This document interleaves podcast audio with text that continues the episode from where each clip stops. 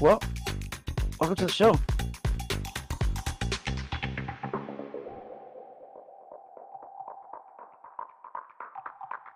This, This is is our view from the bench.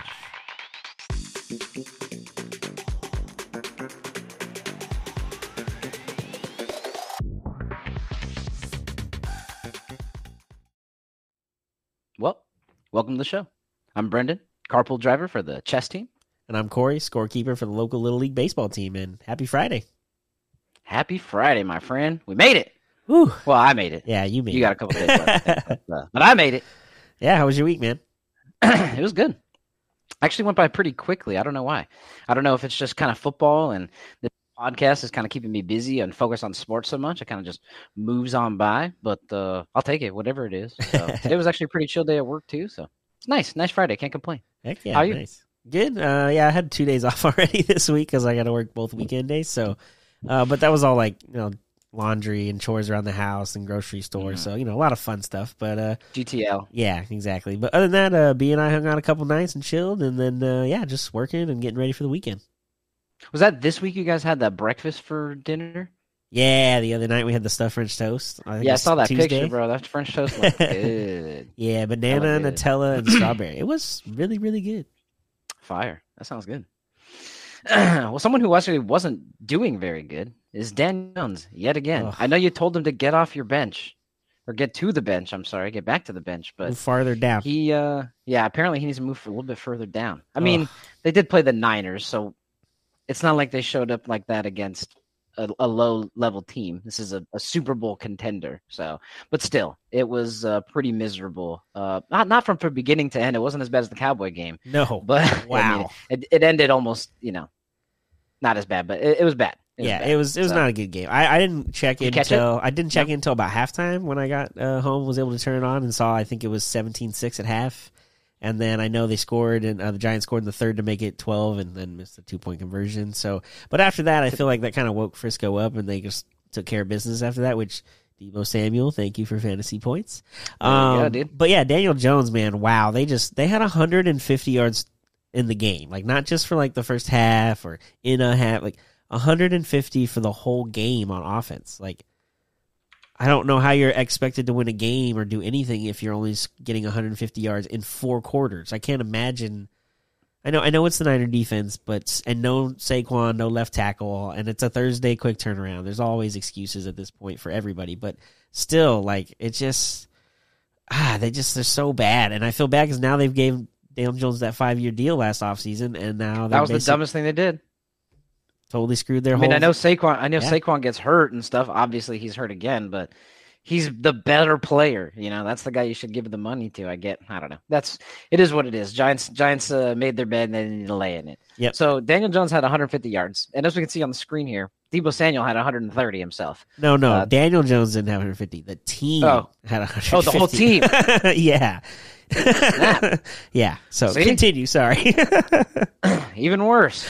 Dang. And they only got the, oh, the one touchdown too, just like Deebo. So Deebo, it was Deebo versus the Giants yesterday. yes, absolutely. And. Deebo is arguably not even maybe their best player. He's great though. So hey, just like you said, you, you picked him up for uh, for fantasy. Worked People out. said, I don't know about Deebo. Here he is, man. Still doing work. Heck yeah. As you can see though, from the other side, it was horrible. I saw a handful of parlays actually last night where it was just every Giant skill player under, and they all hit. Basically, it was just a cash in. Yeah, I mean, you know what they're, you know what's happening. You're playing the Niners in Frisco. They're going to be prepared. They're a way better team, and they showed it. and again, no Saquon Barkley, no starting left tackle, just falling apart in front of our eyes, and no chance against that Niner defense for sure.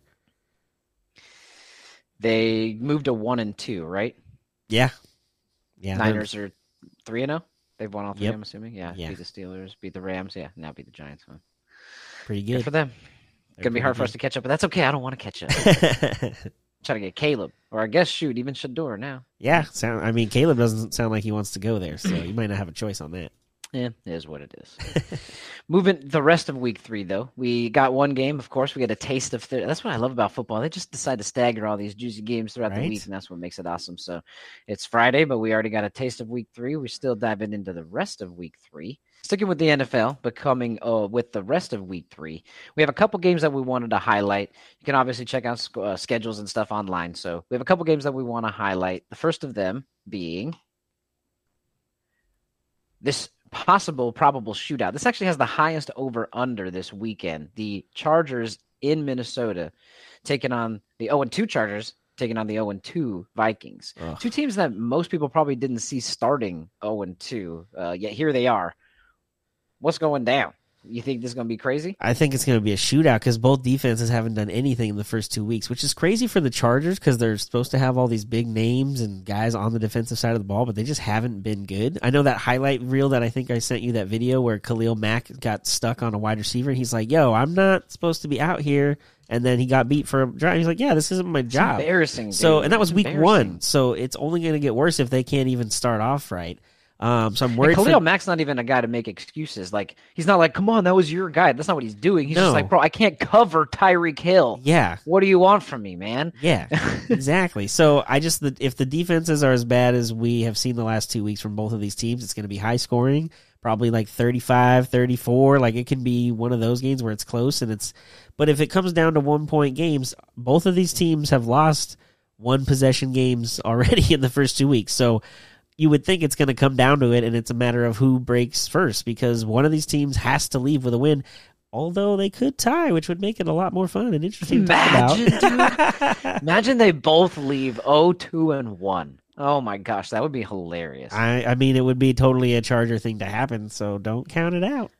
well, the spread for the game is Minnesota by one and a half, so they do think it's going to be close. So There to you your go. point, I guess technically a tie is maybe not probable, but definitely possible. Obviously, So- Yeah, and obviously the team that goes 0 and 3, you're looking at a really, really hard climb back up to make it into a playoff chase. Because I think we talked about it and looked it up. It's only been six teams since 1969, 1979, I'm sorry, that have made the playoffs after an 0-3 start. Last was the Houston Texans in 2018.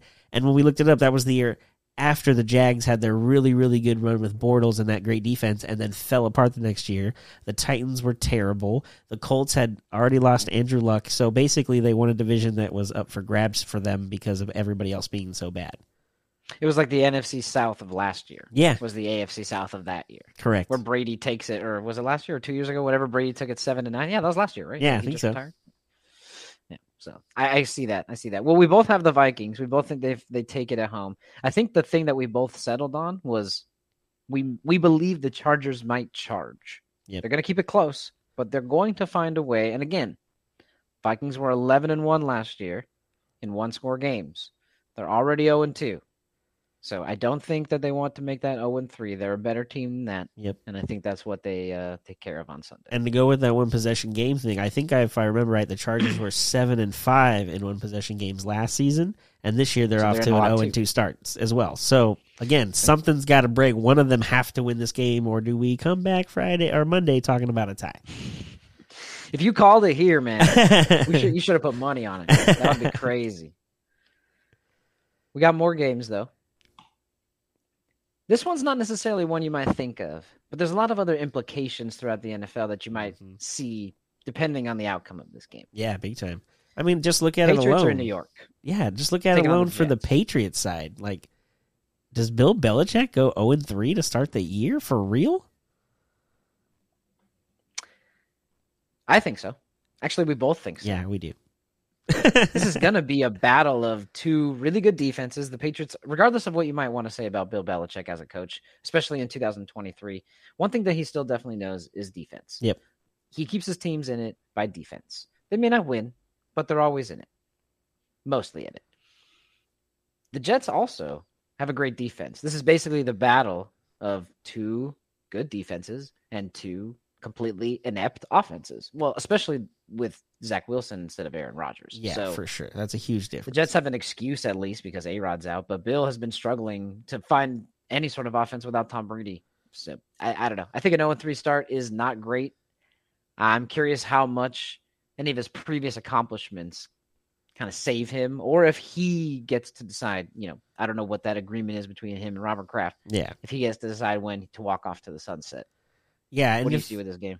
if well, I definitely see like we talked about the Jets winning this, but I think it's more of a defensive battle, like you talked about. And at the end of the day, it's a matter of who makes more mistakes, Mac Jones or Zach Wilson. And for some reason, I feel like it's Mac Jones because even though Zach Wilson's not great, the fact that he had Rodgers in the in the locker room and in the quarterback room during training camp and learning from him, you can tell he has a little more confidence out there than he did last year.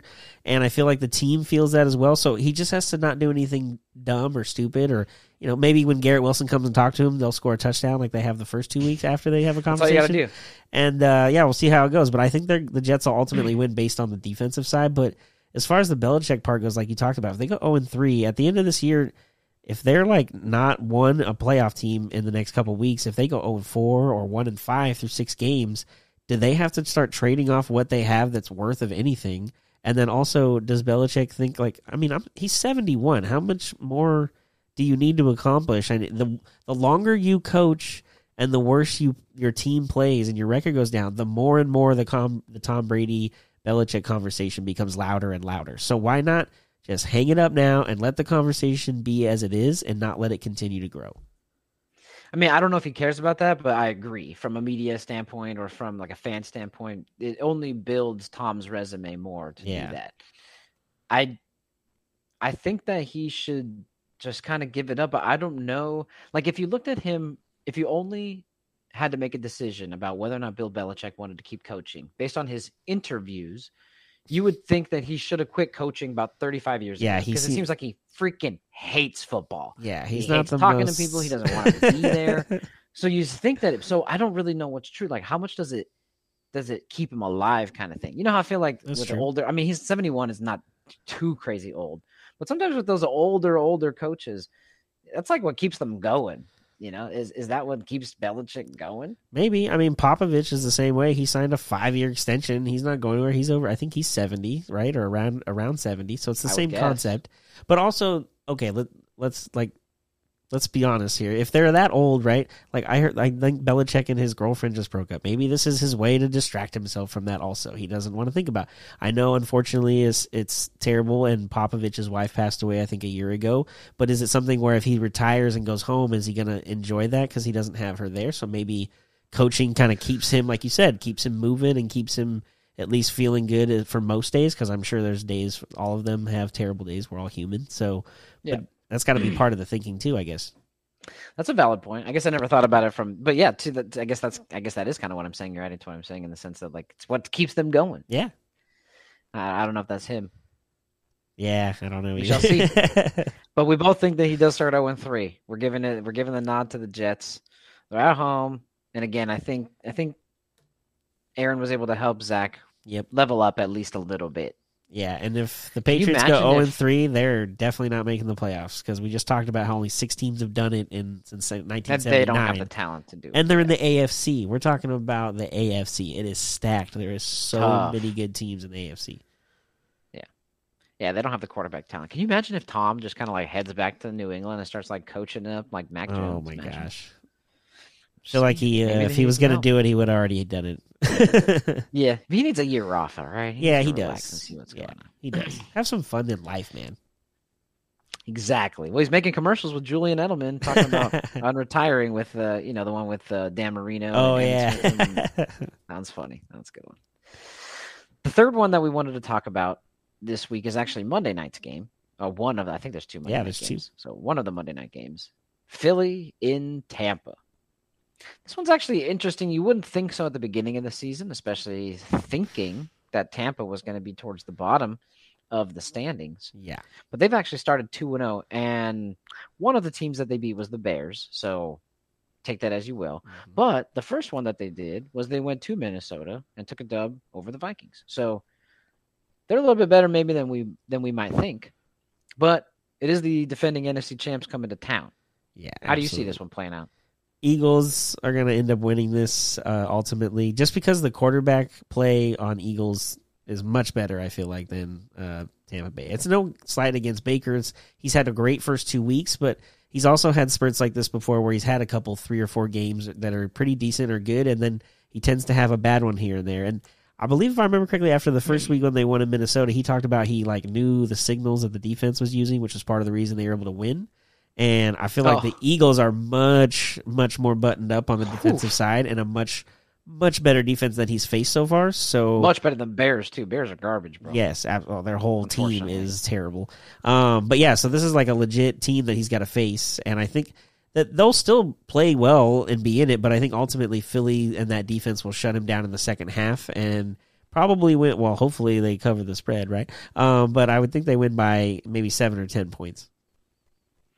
I think the Eagles put the hurt Oh, you're going that bad? on the huh? Bucs. Yeah, Uh, I mean, I'm just saying. I think that they. I don't know if they easily win or they or they blow them out per se, but I think that they kind of cruise, as in they control the tempo of the game.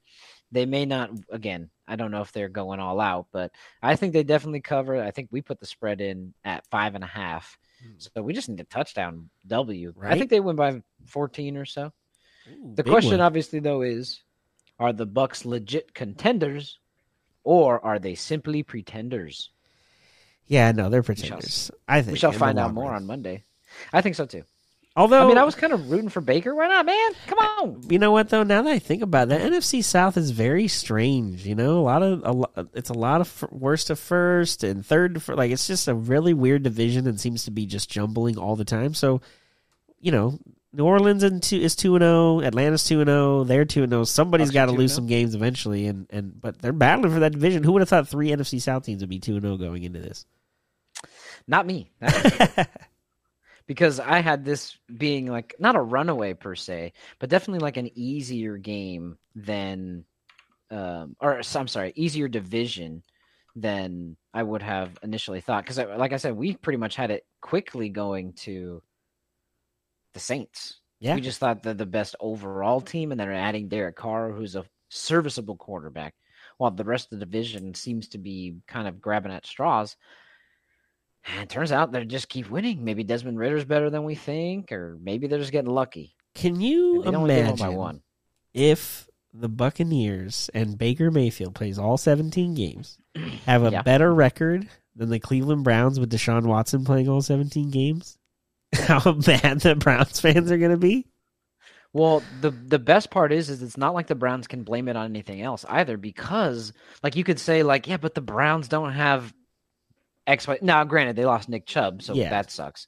But they have plenty of backup running backs. I feel like is a little different. Now, granted, Nick Chubb is hard to replace. That, Yeah, yeah, Please, bro, heal, heal Ugh. soon, dude. I hope you heal fully too. So gross. So yeah, ugh, So was so bad.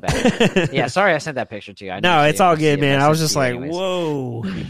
right?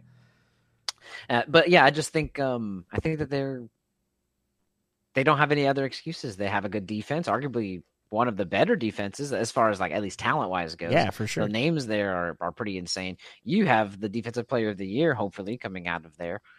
We it's not the I mean, Micah looks freaking insane so Yeah. far, but it's a long season ahead of us. Yep. So- Absolutely. It's pretty weird. It's pretty weird that they that they do that. But I'm just saying, never know. It'd be crazy if that's what happens. If the Bucs get a better record than the Browns, we're coming back and talking about this. I think that well, they're one and one so far. Bucs are two and zero.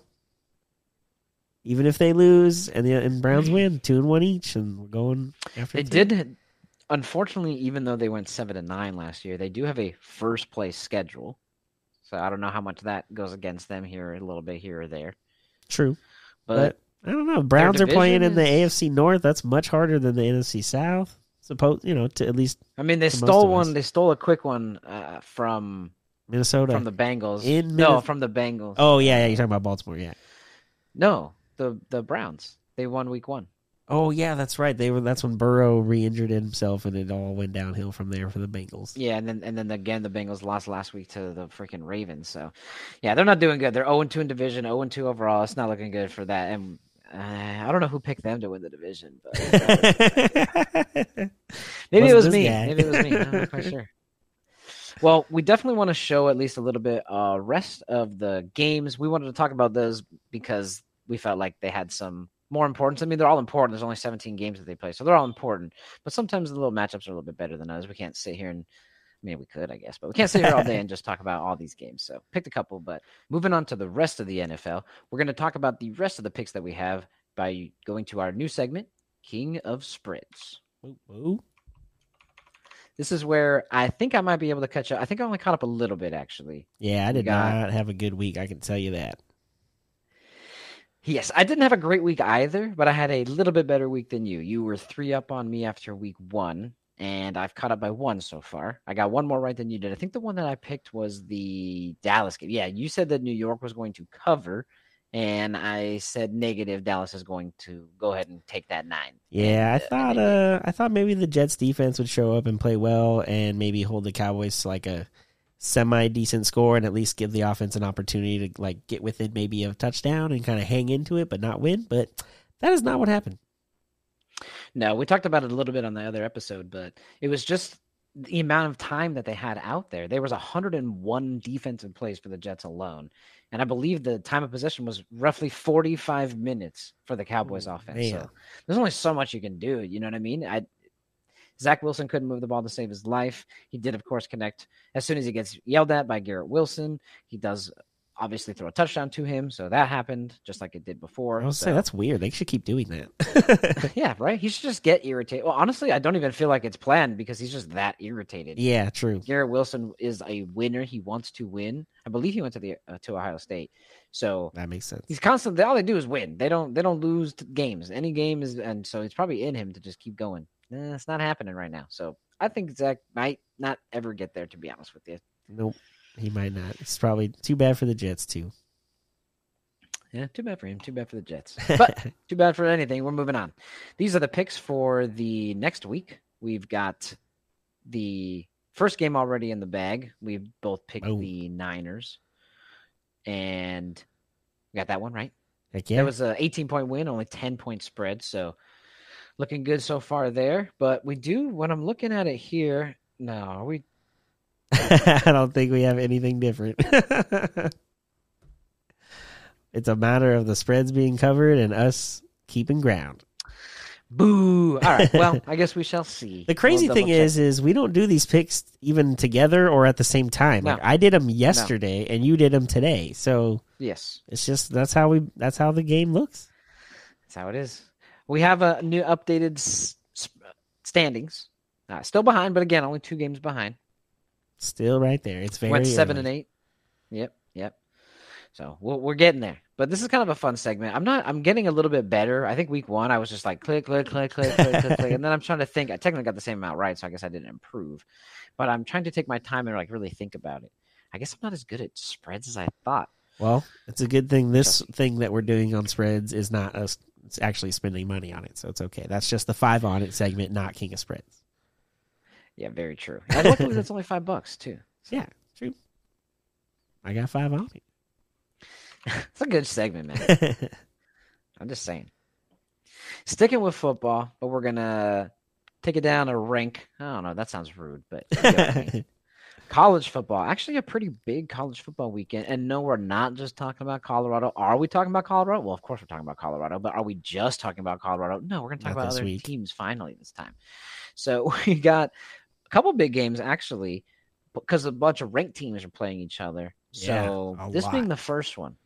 This being the first one, uh, number six Ohio State at number nine Notre Dame.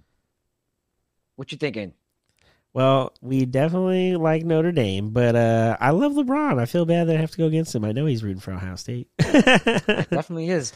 Well, I'm chosen. I honestly, and this is no offense to LeBron. LeBron, much love, but not a real big Ohio State fan. That's to be honest right. you. you, as So- my uh, brother-in-law would say, like the team from the north.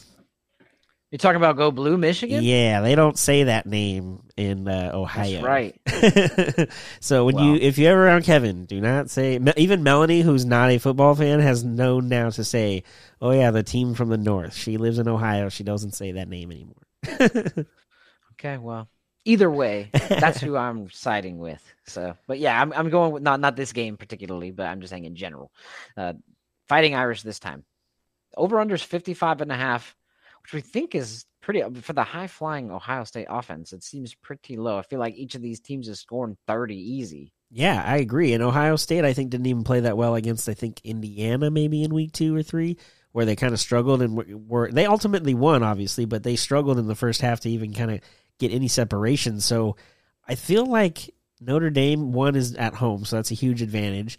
And they haven't played a lot of great hard good teams either, I guess. They started with Navy and they beat them big in Ireland and they've beaten big on some other teams, but I feel like the over under like you said is way low cuz both these teams have been scoring a ton and their defenses are okay, but I don't think they're stellar, so I would imagine that this is going to be an over for sure.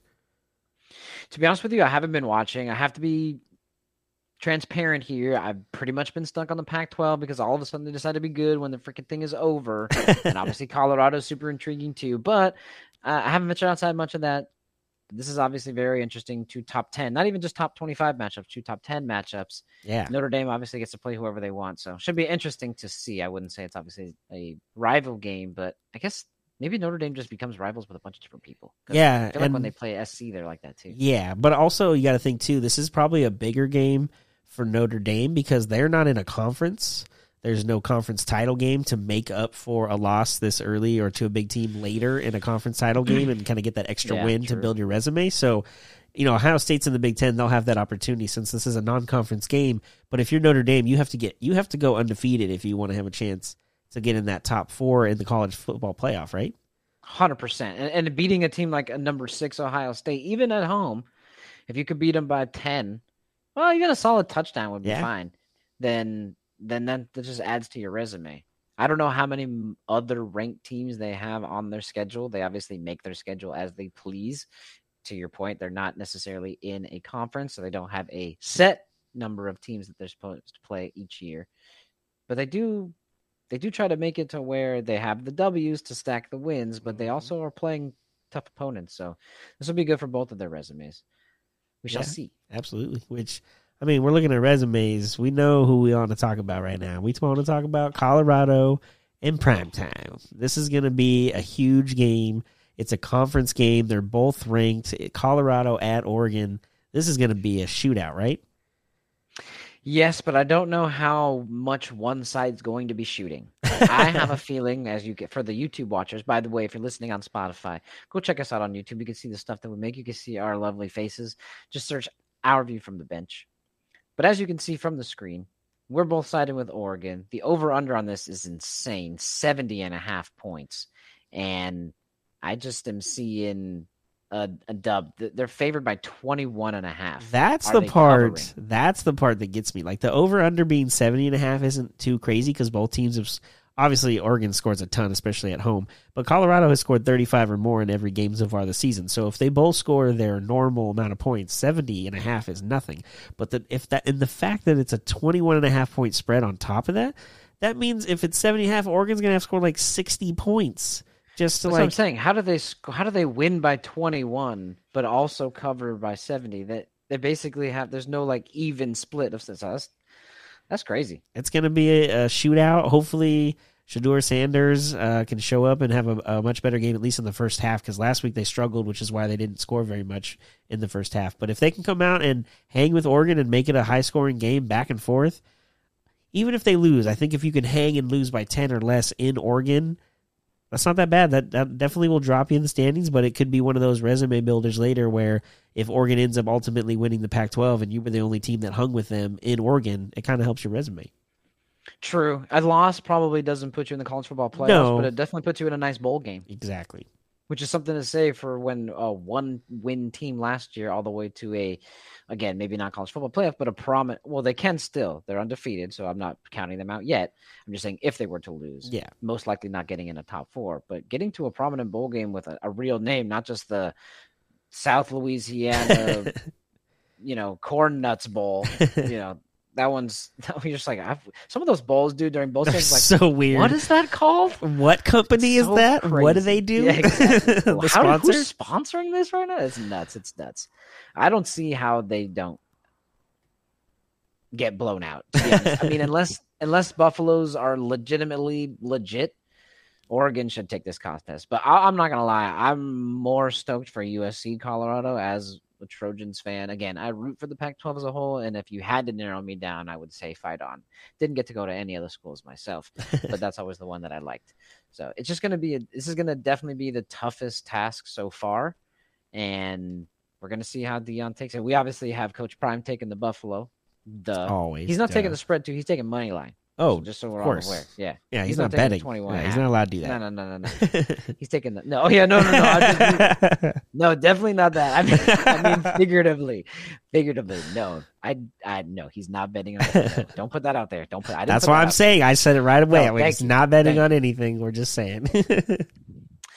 Another game though that we are looking forward to is another top 15 rank uh, SEC matchup. Ole Miss visiting Tuscaloosa.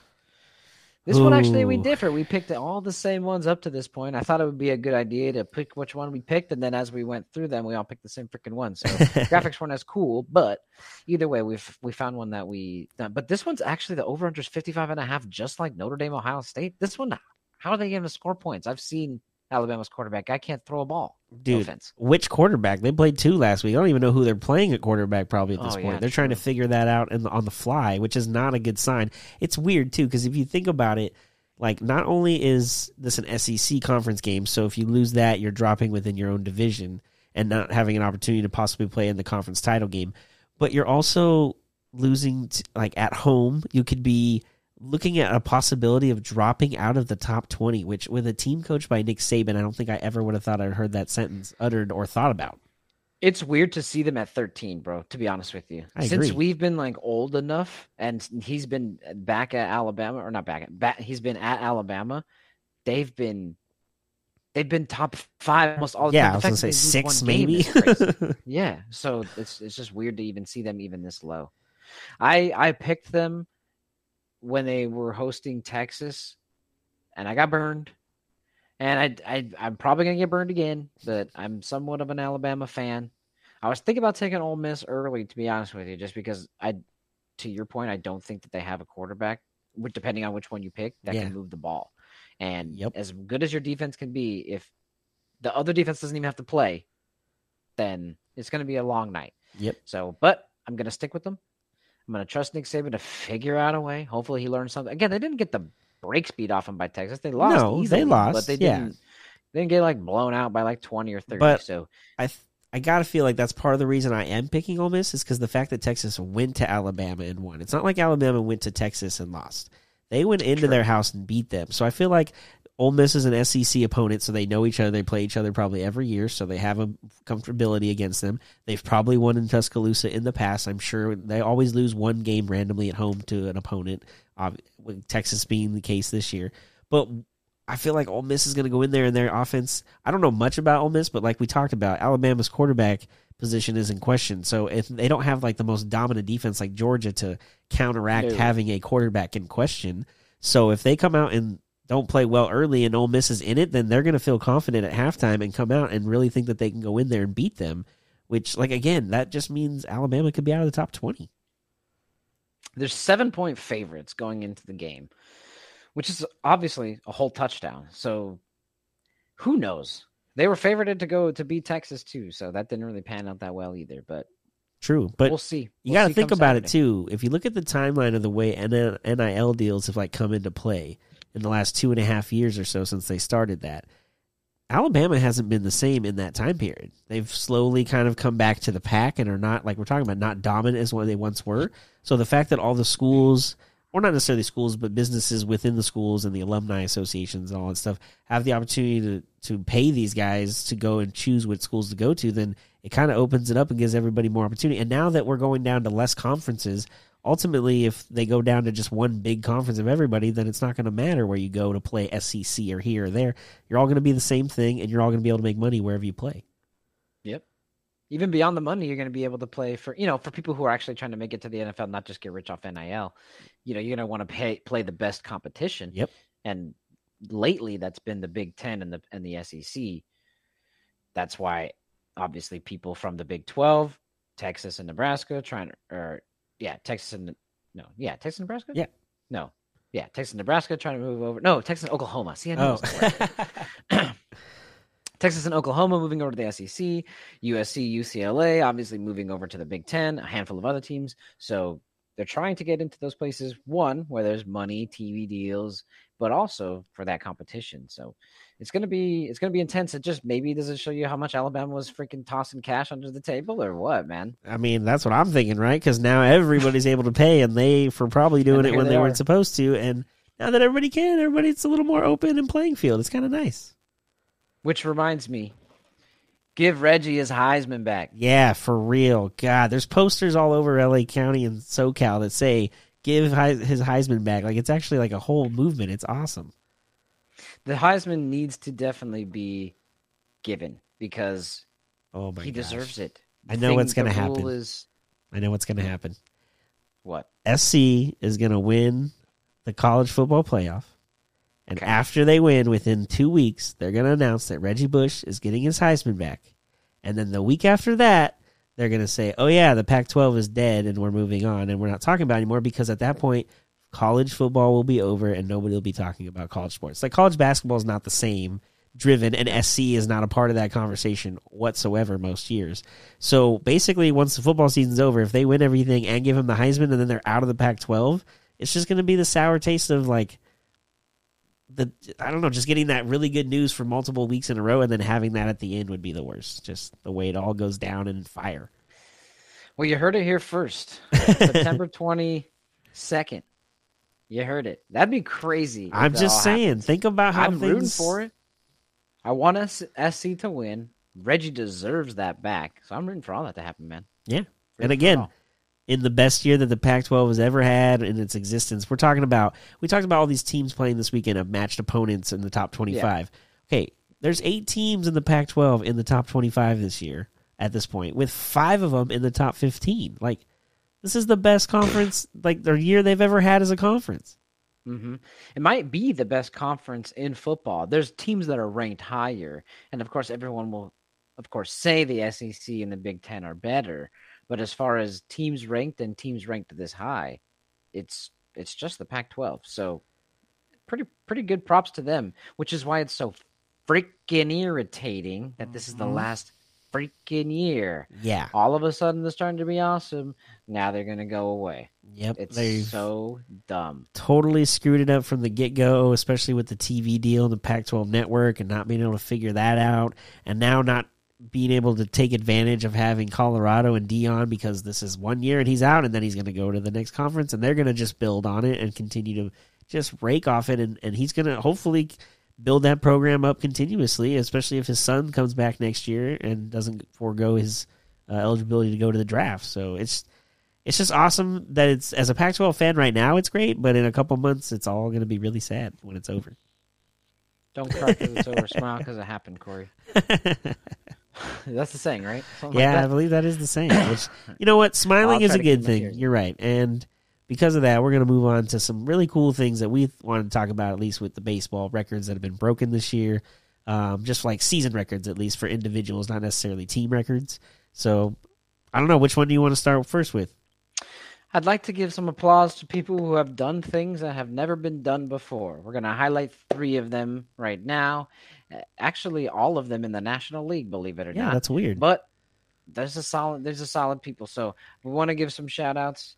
Let's check out what things have been done for the first time ever this year in Major League Baseball. We'll start with the hometown kid, and when I say hometown, I mean where we're from. Unfortunately, Corey, not our favorite team. yeah. Freddie Freeman becomes the first player in Major League Baseball history to have 25 home runs, 55 doubles, and 20 stolen bases in the same season. wow. Dodgers are rolling, man. Top of the well, not top top of the NL, but second second place in the National League and widening the gap. We're winning, right? And we're still 13, 14 games back from them in the division. So Yeah. props to him. Props to Mookie. I know Mookie's doing good things. So pretty cool though. Pretty cool. Good for Absolutely. Dod- I mean, not good for the Dodgers, but good for Freddie. Yeah, absolutely. Not only that, tonight he got his 200th hit too, and it's the most he's had in a season, I believe, in his career. So he's just adding on to first for him. And yeah, unfortunately, the Dodgers are rolling, but it's also not October yet, so I'm not going to be worried about it until October. True. It's close, but true. Yeah. Plus, pitching's a problem. We'll see how that goes. Yes. the second one we're gonna go now back to the hometown of our favorite team. There we You go. wanna you wanna you wanna throw out the Diamondbacks one? Heck yeah. So Corbin Carroll, who has just been great in the year and a half or two years he's been up with them. Uh, I got a chance to see them play in Milwaukee on that trip with my dad back in June and to see him play live and man, he is he is just a great player. Uh, first rookie to ever have 25 home runs and 50 stolen bases in the same season. Now, he is one of I think 13 people to do it ever and one of 3 under the age of 23, but he is the first rookie to ever do it. So at this point, especially if the Diamondbacks end up making a wild card spot, I would think he's got rookie of the year locked up for the NL. I hope so. And I like the way that the trajectory is for the Diamondbacks. I hope we can. We talked about this yesterday. I was saying I hope we can really retain this talent, and you told me lucky because guess what? Already did. And I was stoked. You said what? What did he? We got like an eight-year deal or something. yeah, like seven or eight for like 111, which is not astronomical for baseball considering some of these 10 year deals you see with 300. But I think Yeah. part of it is is the thinking is kind of like Atlanta, where you have these young guys that are really good and you get them up early. And instead of how old school baseball ownership and GMs would do it, where they drag out your rookie service time and all your arbitration years and everything, so they absolutely have to pay you. And then it becomes a I want 300 million, and then they don't want to pay that and they let you go the the Braves kind of started this where they get them up young, they get really good, and then they sign them right away. They're like, you know what? Instead of waiting four more years of all this arbitration stuff, let's just give you an eight year deal now. So really, you're only giving them a four year extension because you already had them in your mind and in your books for the next four years already. So. I think that's what they're doing now. They got Carroll signed young when Ketel Marte was traded to us to the, from the Mariners. I think within that first year and a half, boom, there was like his extension. And it wasn't crazy astronomical numbers because he was so young coming from a smaller contract that the great the the rise up was good enough to take in the moment. Yeah, I like that. I think it's I think it's smart. Mhm. Two things. I mean, one one one is, but what are the? I mean, what do the Braves know? What have they done lately besides win a World Series and become the best team in the National League? Oh, yeah, they're kicking ass. Maybe we should take some notes. Okay, I like that. Absolutely. that. I think that's good. The uh Which, next one though, actually, talking about the Yeah, Braves. the Braves, exactly.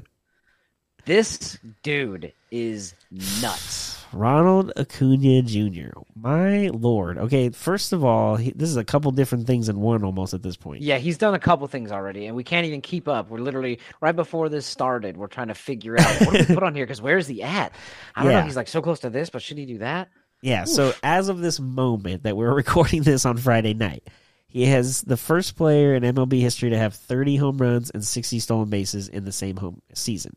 Now, he also But he did that when? uh, like a couple weeks ago when he was here in LA playing against the Dodgers. As of So tonight, now- he hit his 40th home run. So I would assume, obviously, he's the first 40 60, and he's only three stolen bases away from 70, so he could be the first ever 40 70. It's just getting out of control with these numbers. And he's batting over Dude. 300 on top of it, Just throw the MVP at him. right? My gosh, this dude's insane. He's gonna catch it, or he's gonna knock it out of the park. One of the two. Dude's crazy, and I I love it. I actually love it. So I think it's awesome. Heck yeah, dude. And, and the Braves are such a fun team to watch. Okay, I'm going to say this, but let me explain what I mean when I say this. In 2017, when we didn't know about trash cans and the Astros doing what they were doing in that season, in the moment of 2017, as a baseball fan, it was a lot of fun to watch those Astros teams because of them cheating and hitting all those crazy home runs late in games and scoring big and that stadium exploding. It was a lot of fun to watch them because they had a lot of personalities and they were winning and it was fun. Yeah. I have that same feeling from the Atlanta Braves right now, but they're not cheating. I know that's Yeah. not happening because it's too hard to do it nowadays compared to back in they're all paying 2017. attention. Yeah. Exactly. But they have that vibe of like they're having fun. They're all doing really well. I mean, Olson and Acuna both are in the MVP candidacy, and they're on the same team. I mean, it's the same So's case. with- Freddie I was going to say so's same case in Freddie LA Mookie, with but- Freddie and Mookie for sure. Those four are the only four we're talking about. There's nobody else in the NL MVP of course, discussion. freaking teams. I know, the two it's best crazy. teams in the National League. Oh, Exactly. yeah, That's what I'm crazy how that saying. all works out. So Acuna could be the first to do a lot of things that we've never seen done before, and hopefully this time when they get to the playoffs and they can hopefully ultimately win a World Series, Acuna can be a part of it because last time he got hurt before the playoffs or right at the beginning and didn't actually get to contribute for the run. If I had to put like an order to it, I would say Diamondbacks is who I'm rooting for first. Duh. Then I would probably put the Braves close close in second. Maybe I would look at uh, American League team, but other than that, like I like the Braves too. Right? I kind of see your point. I think they have some cool personalities, even with Ozzie Albies. Mhm. Eh, So I think that I think they uh, I think they're pretty cool. Yeah. I like watching them. Plus, my brother-in-law is a fan, so it helps to have it in the family. I guess that's I guess that's all right. That, that that's pretty cool too. we wanted to kind of talk a little bit though, as baseball season is wrapping up. I know there were a lot of rule changes and stuff like that, but I saw a post that I thought was pretty interesting. Uh, it was posted, and I'll tell you the specific day because I think it means something. It's posted on August 27th. Not that date that means anything, but I'm trying to give context as to as to why. It seems just kind of fitting to discuss as we wrap up the season because of all the rule changes. The post read this: On August 25th, there were 4,319 pitches thrown across the major leagues. For the first time on a day with a full slate of games, which means 15 games, you know, all teams are playing, all 30, mm-hmm. there were zero pitch clock violations. So they're getting it. They're getting it. Attendance it is up 9.2%. Game time is down 25 minutes to an average time of about two and a half to two hours and 39 minutes. It seems like these rules, as simple as they may seem in nature, are working, right? Heck yeah, more of it. I love it. Okay, last year when they announced they were going to do this, or two years ago when it was down the pipeline or whatever, initially I was kind of eh, but then the more I was kind of read about it and thought about it, I was like, you know what? I'm a diehard baseball fan regardless. I just love the sport. Uh, I think part of it is growing up, that was the first sport I played like with teams and like learning the concepts and ways of doing it and strategy. So I'm like really into it, even though I'm not good at it myself. Um, but I just really love the game. So I feel like my pure heart of loving it, it's it the game was fine. But in this day and age, nobody wants to watch baseball for three and a half hours, most people. And the game was so slow with the guy. I mean, there's videos when this thing first started being the season of a guy from last year could take almost two outs in a chain, and if possibly the third out could be done before he throws like three pitches, like it gets through one batter. It was just out of control. So I understand why they did it to help the game. Obviously, it's helped you. The numbers you just gave us reflect the positivity out of it. So in the long run, I think it worked. I think they Theo Epstein and them at the top trying to figure out how to make the game better for this Genius, generation bro. Is doing the right thing. Now, I know there's been talk about like possibly the pitchers having more injuries. I think I heard today something about like 40 to 45% more elbow, shoulder injuries for pitchers this Because they're season quicker. because they're quicker. But I think also if some of the people complaining about, it, they're like Max Scherzer. Well, dude, you're 37 or 38. You also are pitching 20 years into this. Like a lot of the young, younger guys who have gone through the minors the last couple of years and played with this pitch clock aren't probably having as many issues as the older guys. You know what I mean? Because I feel like they've had time to kind of learn with it, and a lot of these older guys are now on the fly in one year.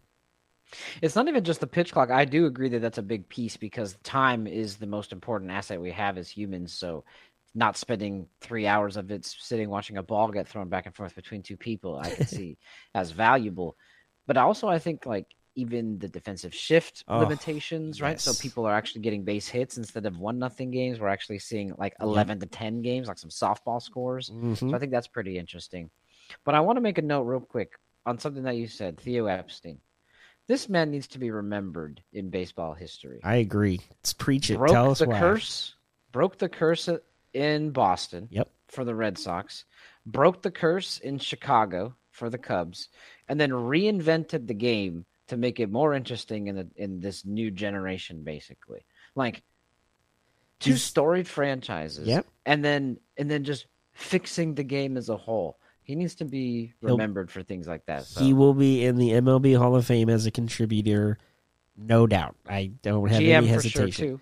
Well, just as a contributor, GM, whatever, in Oh, is that what any facet of any kind, because he's not playing Yeah. on the oh, I see field. what you're saying. So, you're like saying. any facet that you could say that he helped, he should be in there for. I completely agree. The fact that not only did he do what he did for baseball as a whole, but like you said, taking the Cubs and the Red Sox out of those eighty-five plus year and a hundred streaks, plus years. yeah, just out of control stuff. Like those fans will always remember. Like I wouldn't be shocked how many Red Sox and Cub fans, at least after they won the first one in Boston, because they won so many after, have kids Right, named yeah. Theo that are about twenty to thirty years old right now. I can see that.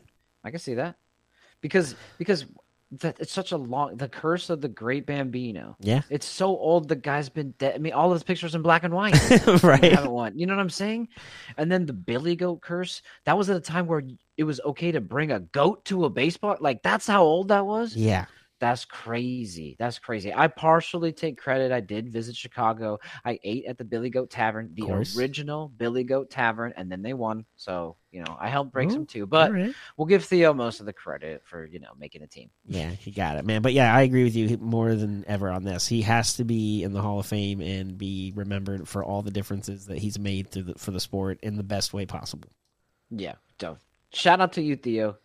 We see you. Do your Not thing, everything man. goes uh, that happens behind the scenes goes unnoticed. Yeah, which behind the scenes is a great way for us to transition to the next thing I want to talk about. I know we don't both know as much about this sport as we do the others. I Yeah, know, I'm gonna have to catch up to you. yeah, yeah. I know a little more because obviously I work in the sport of hockey. But I just wanted the season's getting started. All the teams had media day over the over this past week, so I just want to talk about and reach a couple points about some things to look out for this upcoming season.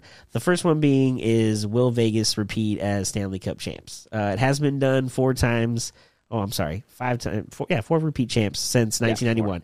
Two of them were the Penguins, uh, but the Lightning did it in 20 and 21. Obviously, one of those was the COVID like uh, uh, bubble that they did in the in Toronto.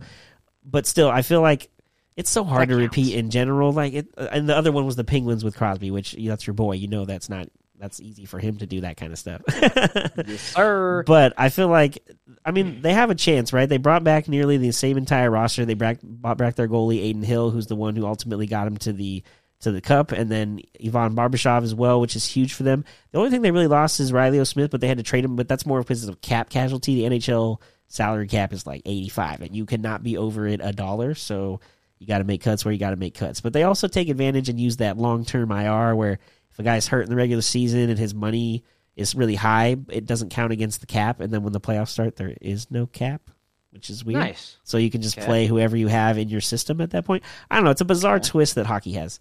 Uh, but they're also ranked sixth at FanDuel to win and repeat at 13 to 1. So I know you're not a huge follower, but do you think we can see a repeat champion? Well, they were talented. I mean, I watched I watched hockey ish, and then I definitely watched the Stanley Cup Oh, playoffs. Dude, the So- best playoffs. So I, I saw them. I mean, they were actually on the brink, I believe, from being eliminated, uh, or I'm remembering, or they put people on the brink of elimination. But I could have swore that they were on the brink and they came back and then just basically stormed back and took everything. So I think, I think they have a chance. Real quick to, to touch on the Lightning, as much as we want to say, that's, that's kind of what I wish the Lakers could have done. As much as we want to say the COVID bubble, I, th- I think the follow up championship for the Lightning specifically, because nobody Yeah. else really did that, kind of excuses that because it's like, yeah, but then we just did it again. Yeah. So like we probably would. You know, I'm not, Not- saying anything. Not only happen, that, to make your point even more fact, after they won it back to back, they went back to the finals a third straight Again. year and then Yeah. lost. So again, Barely, they too. yeah, I think it went six or seven. six so- games, I believe. Yeah, Six. yeah. Yeah. so but don't- yeah, Colorado was so too. good, True. And then they kind of not withered into nothing, but they didn't do much last year either. dude. I'm telling you, man, it's hard to repeat in hockey because you like. It's funny when you play in when you watch the playoffs and you see a guy like get injured in a series, but he still keeps playing because hockey players are insane and will play through Y'all anything. crazy. Yeah. Um, you- you'll find out after the series is over. Like the Florida Panthers, they lost that series in the final last year. It comes out after Tkachuk broke his collarbone, but somehow couldn't get himself dressed. His brother was helping him get dressed, but he was still playing in the games. What are we? What are you doing out there at that point? And then guys will have you know Gladiators. broken. Even it even comes out that some guys have torn ACLs they play through. Like hockey players are another level, man. Those are the most gladiator guys in any sport. Sorry, Nick Chubb. Get up.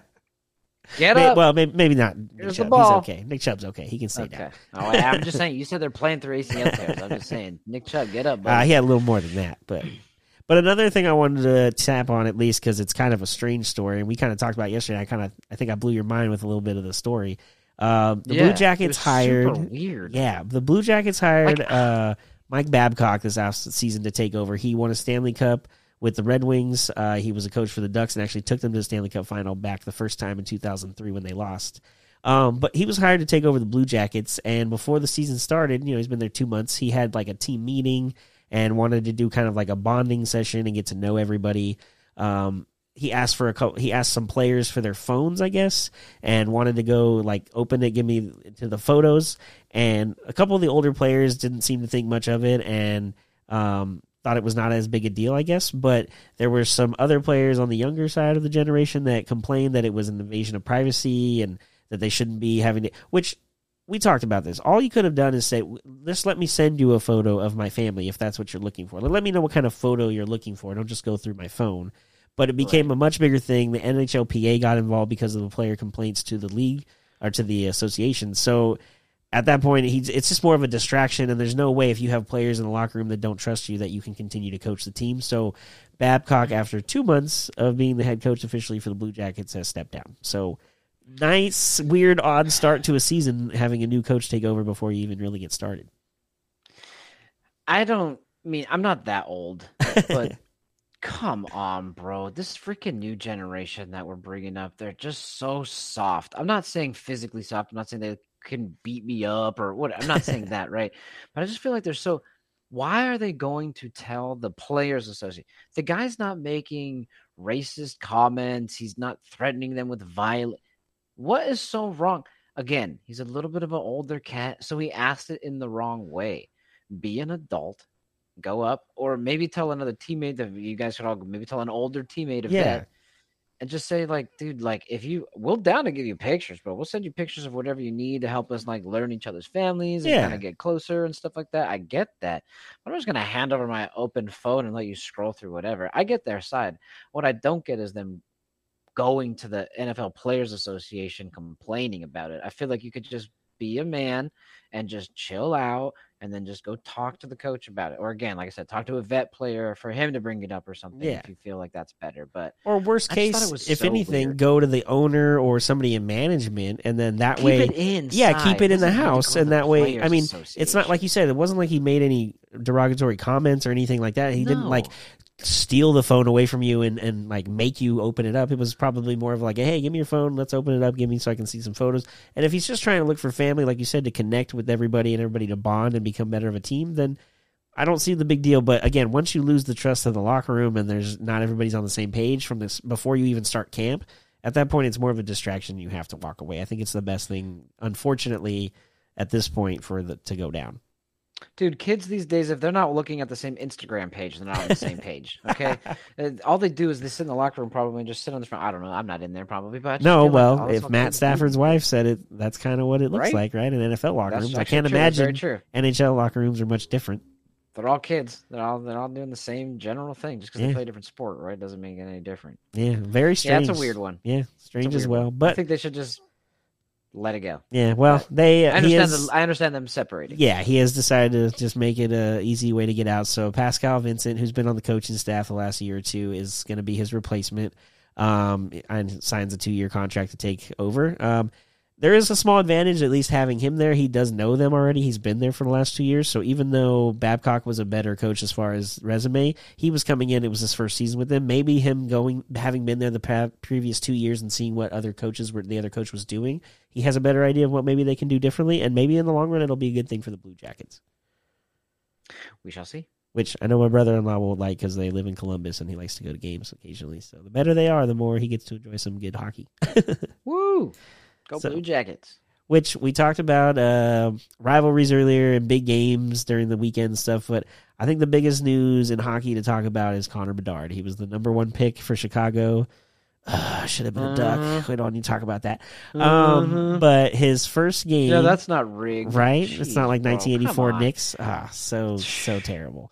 Um, but the the great thing is, is his first official game to start the season on opening night, I believe, is going to be against Pittsburgh and Sidney Crosby. So you have the young up and coming face of the league. Let's go Pens, baby! The face of the league for the last fifteen to twenty years. That's what I need.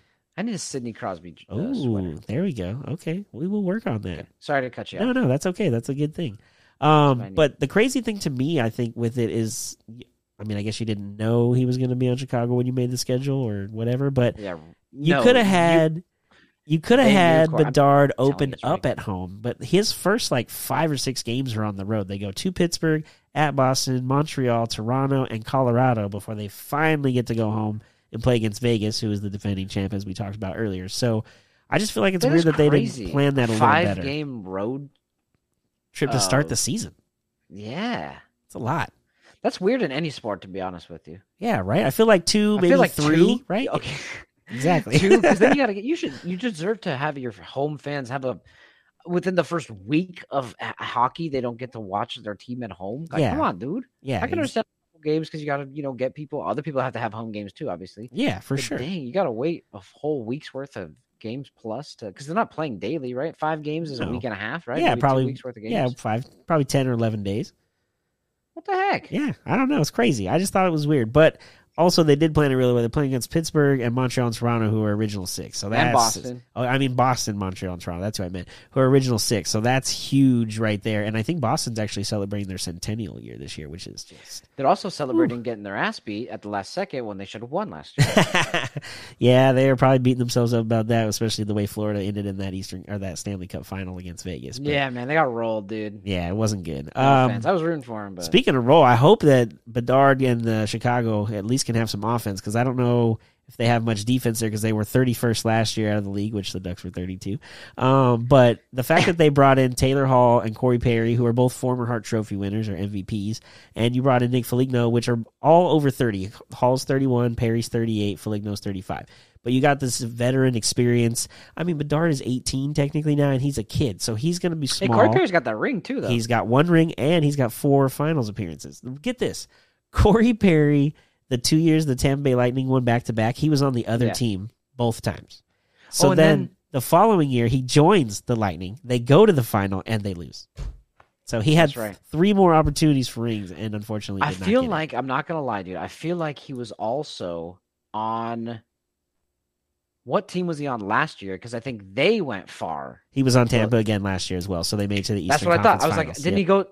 Dude, he Yeah. can't catch a freaking break. I dude. know. So now he's going to Chicago where they're rebuilding, but I think it's more of a veteran leadership role along with uh, Foligno. And Taylor Hall won the MVP just, I think, in the last, I think it was five years ago in New Jersey or so when he won it. And if Bedard can do his thing and pass, like I've seen all these highlights and they've talked about him having that kind of game, then having these guys around him, especially Taylor Hall on one side to pass to and get a, a one timer He's still from. young. 31's not yeah, too not at all. And if Hall can have that guy feeding him like like I expect him to, they're gonna their offense is not gonna be a problem. It'll just be more of a defensive thing. But I mean, Bedard is the future of the league. He's the new Connor McDavid at this point. Like he's gonna be the Hey, future. Connor McDavid's still here. yeah, I know, but Yeah. I'm Bedard is the next coming of Didn't age hockey player. So Isn't he on Vegas? no, that's uh, Jack No. Eichel that you're thinking of. Oh, okay. Yeah. Yeah, McDavid's still in Edmonton, which this could be their last shot, depending on how this team looks at the end of the year, which is kind of crazy. Corey Perry's a Hall of Famer, right?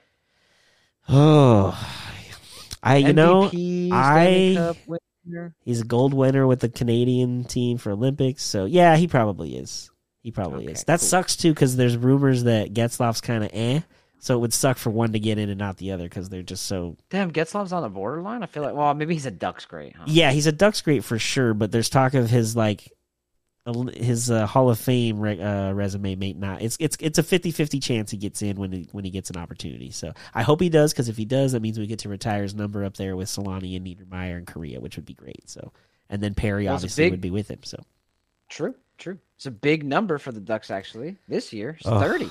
30th season. I dude, I'm so excited. We've been talking about this at work for like a year and a half and planning all I mean, these you're gonna be different busy. things. Oh, I'm Oh, gonna be know, busy. Get ready. Oh, it's Yeah. going to be nuts. But I'm excited. I think even though we were terrible last year in the standings, there's a new coach coming in. Um, they brought in uh, defenseman Radko Gudas, who was on Florida last year and played in the Stanley Cup final. Uh, they brought in two-time Stanley Cup Alex Killorn from the Tampa Bay Lightning, as we talked about earlier. Nice, yeah. Uh, Gudis actually played in Tampa Bay, I think, about a decade ago with maybe when they were younger, so they already know each other, which is good. Um, but them bringing their experience and veteran stuff into our locker room, which is very young, uh, it's it's good and upcoming, but it's very young and needs a, a few things, especially the defensive side. The last couple of years has been a struggle, and because of that, Gibson has also had to play. You know where he's have to have 55 saves if we're going to have an opportunity to win that game, and that's just not fair to him with how good he is. So I think that veteran leadership they brought in is really good. Uh, if Hen- Adam Henrique can be healthy this year, like he was uh, a year and a half ago, he kind of had like kind of like a resurgence on the offensive side of the puck, which Terry's there. If they get Zegras and Drysdale's uh, contract situation taken care of, but Yeah, they're restricted. Um, but then McTavish is in there. There's a lot of opportunity for this offense to flourish if they can really take advantage of what they have. Um, I think the new coach Greg Cronin is just. I'm super excited. I watched this press conference and I could not it's one of those like we talked about the Deion things. You hear him talk, or you're like, okay, I could go play for him. Like, let's go do this right now. Oh, I yeah. He's I like kind of that, got that vibe. Got the Boston accent. Kind of reminds me of my grandpa, which I have a tie to. I always love that accent. And his his The um, hockey accent. yeah, his his tone is very like business like. We're here to win. I'm here to develop the young guys so we can get better and then win. Like it's all about just very almost robotic. And I'm like, that's what you need. You need somebody even keel to get these guys and those older veterans to get the younger guys, uh, Zegras and Drysdale and all those guys ready for the long haul. And I don't know, maybe not this year we could make the playoffs, but we could flirt with it for a while. But it would be great to make it back in. It's been a long time since we made it. Let's be over 500. Well, yeah, that's a good start. Let's not. I mean, be I know that's not let's not be thirty second out of thirty two out of thirty two next this year. Let that's Yeah, let's get yeah. in the top twenty five at least. Would be Well, an we should have had. Bedard. Honestly, that should have been our know. reward. You know what the worst what- part is? The other one that we got uh, screwed back in the day with drafts is when Sidney Crosby went number one. We picked number two, and we got Bobby Ryan. And Bobby Ryan was good when we had him. He's okay. Uh, he was okay when he went to Ottawa. I know he had his issues off the off the uh, ice, but he was able to come back from that and actually get back into hockey for one last little run. But we could have had Sidney Crosby, and now we could have had Bedard. Like, oh, we missed out, man. screwed. No, they just they just don't want it to be here. That's all it is. I guess so, man. I guess so. But that's history. Yes, yes, Just like is. this episode. it has officially come to an end. Yeah. We have one more segment. Of course, one of my favorite segments. Let's keep it historical. This week in sports history.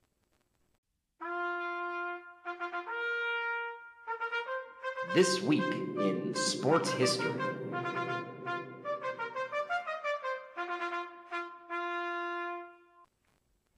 This week in sports history, keeping it with two. Always. We have September 17th and September 20th. September 17th, 2004. San Francisco's Barry Bonds hits his 700th home run, joining Babe Ruth and Hank Aaron with 714 and 755, respectively, as the only players to ever reach the 700 milestone. Pretty cool. Yeah, if you're a mean- big Bonds fan, I'm not. I just the Bonds thing, man. I can't. He was just so adamant about not doing anything and not cheating. But it's like, bro, you don't get that big, and your head size doesn't go from here to this. Like it's just, it's just so in front of our face. And then once he retired, he stopped taking. You could tell he melted back down to like a normal size. So what were you doing? Stop lying about it and just admit it. I would have more respect if you would just admit the damn thing and then maybe you could go in the Hall of Fame. But until you admit and stop being a jerk about it, no one's going to vote you in there. Like you weren't very nice to people either. You and I talked about it. Bonds, you were like, oh, maybe he wasn't good in Pittsburgh. No, he was great in Pittsburgh when he was younger. He actually was probably better, especially because he could run and he wasn't a big, huge guy. He was stealing bases, making dive and catch. I mean, he was great. Played outfield. Yeah, he was a fantastic player. And then when he got to Frisco, obviously all the offensive stuff has been great on the numbers wise, but what do we know what's real or not? I just it's I don't know. Well, it just frustrates me. Again, we talked about it. I'm a huge baseball fan, so it bugs me. Until the baseball confirms, we can say nothing. But I mean, we can have our opinion. That's not Yeah, I of mean. course. You can say whatever you want. There's no definitive thing, unfortunately. nope. No, it is not. More record breaking stuff, though. Switching over pigskin, September 20th, taking it back a little bit, 1987. Before we were even born, my friend, and we are fairly old. Chicago's Walter Payton breaks Jim Brown's NFL record with his 107th rushing touchdown as the Bears beat the Tampa Bay Buccaneers 20 to 3. You watched that game, right? Oh yeah, for sure. I think no. um, but you know, Walter Payton, man, sweetness. Uh, all the highlights and videos we saw of him was just, I don't know, gliding through the air. A lot of those jumping over the offensive line for the Bears back in the day, and when they won that Super Bowl Yeah. with the '85 defense. Um, I just, I just remember hearing good things and remembering good things. Obviously, they've named the uh, Man of the Year know, award the after Year after Walter him. That's what I was Payton. So, um, I don't know. It's just, it's crazy that he Obviously, stand up guys. yeah, yeah, exactly. He's a good guy. It just sucks that he was went so young because I believe cancer, if I remember correctly, he went so young. I don't remember what, but unf yes, I do remember it was young. Yeah, it It's just crazy. sucks. But hey, man, he was able to do his thing and break the record at that time, and the fact that he broke Jim Brown's record that's huge because Jim Brown is talked about as one of, if not the best football players of all time. Right? Yeah, true. Well, now that we finished our episode, uh, what's uh, what's on your weekend plans, man? Football. As. That's all we do. We got some bets. I have another one. I don't want to talk about it Yeah, don't jinx it. because I don't want to say nothing. But we'll see how that goes. Besides, obviously, I got five on it bet. Other than that, just relaxing. Dad's birthday's on Sunday, so I'm gonna go out to dinner. I think tomorrow, and then brunch again on Sunday. Uh, oh, actually, no. Uh, wifey and I are going to horror nights on Sunday. night. Oh, about nice. that. Yeah. What are you doing this weekend? Oh, working a lot. I'm working uh, Alice Cooper, Rob Zombie concert tomorrow. It's actually my settlement, Ooh. so I got to be there at 10:30. I think I'm gonna be hopefully out of there before 2 a.m. Cross our fingers. Um, but yeah, it's gonna be super busy. Uh, so and then actually on Sunday we have our first preseason game. Uh, only the store, no stands and stuff, so pretty easy. But still, it'd be nice to have hockey being played again and hearing the puck and the stick out on the ice while we're in the store and working and wearing a jacket indoors because it's freezing and cold again. It's it's just it's hockey, man. It's almost October. I'm excited. October is the best time of the year besides March also. Those are the two best months I feel like in uh, sports. So, but October's a little bit better because Everything. in my opinion, yeah, baseball playoffs. Baseball pl- playoffs is the best time of baseball, and I don't mind regular season basketball and football. So, hockey starting too. It's always Right, fun yeah. to watch. Definitely the best time. Definitely the best time. Heck yeah. But Well, anyways, hang, thanks for hanging out with us and seeing things from Our View from the bench. I'm Brendan. And I'm Corey. Like we always say, enjoy the sports until we talk again. Peace.